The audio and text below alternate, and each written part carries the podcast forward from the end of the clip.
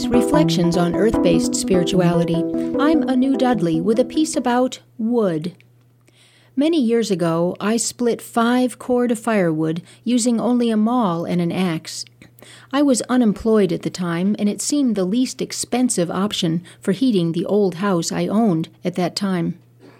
As it turned out, this was to be a pivotal experience for me because I stopped taking wood for granted, and, more importantly, I developed a real appreciation, a real reverence for wood.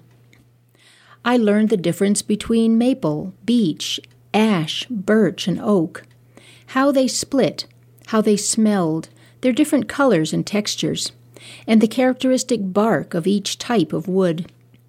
I learned which kind was best for sub zero nights and which was good for quick fires on a spring morning. But I also came to appreciate the nature and spirit of the wood itself, aside from its value as fuel or building material. Wood has been part of human culture since humans became human, contributing in material and mystical ways to our survival, our comfort, and our very identity. Because of humans' dependence on wood, since ancient times, wood has been a mother symbol. The tree of life, which appears in the mythologies of so many cultures, was a mother figure, sustaining humans with the flesh and fruit of her body, while cradling them in her arm like branches. And humans look like the offspring of trees wood for muscle and bones, bark for skin, roots for feet, and branches for arms that reach to the sky. In Norse mythology, the first humans emerged from the wood, the flesh of a tree. Our ancestors believed that the wood itself possessed spirit and magical energy, containing the very wisdom of the earth out of which it grew. The word wood, in fact, is cognate with the old Germanic word vid, which means wisdom. Our custom of knocking on wood when we hope for a favorable outcome is derived from our ancestors' understanding that wood was alive with benevolent protective mother energy. Knocking on wood invoked this energy, calling it forth to bless the moment, and expressing awareness and gratitude that the source of this blessing was not forgotten. Wood comes from the forest, which has been a symbol of the female energy principle for thousands of years. All of that wood thriving and luxuriating in the forest, free from control, the very icon of wildness.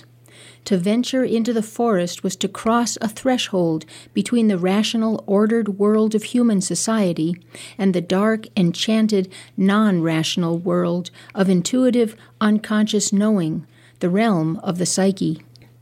Here, trusting the wisdom of the forest goddess, one could discover secrets of nature, find new meaning and purpose, undergo an initiation, and emerge transformed and reborn.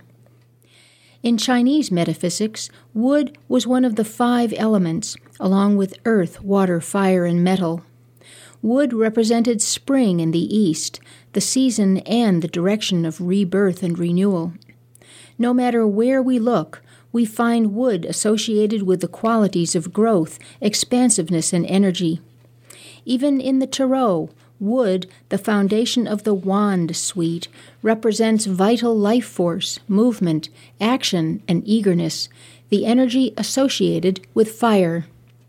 Wood's energy is constantly surging upward, like a tree. But while wood in the Chinese system is linked to spring energy, I tend to relate this energy to the fall because it is in the fall that I engage in the annual ritual of stacking firewood in the woodshed to warm my hearth and bring the heat and vibrancy of the element of wood into my home to sustain me in winter. I place the wood stick by stick in tall rows between the wooden walls of the shed, which is attached to my wooden house, which is heated entirely by wood beneath the trees of my woodland homestead. Stacking my firewood stick by stick becomes a meditation of gratitude. Where would we be without wood? Blessed be. You've been listening to Earthwise Reflections on Earth Based Spirituality. I'm Anu Dudley.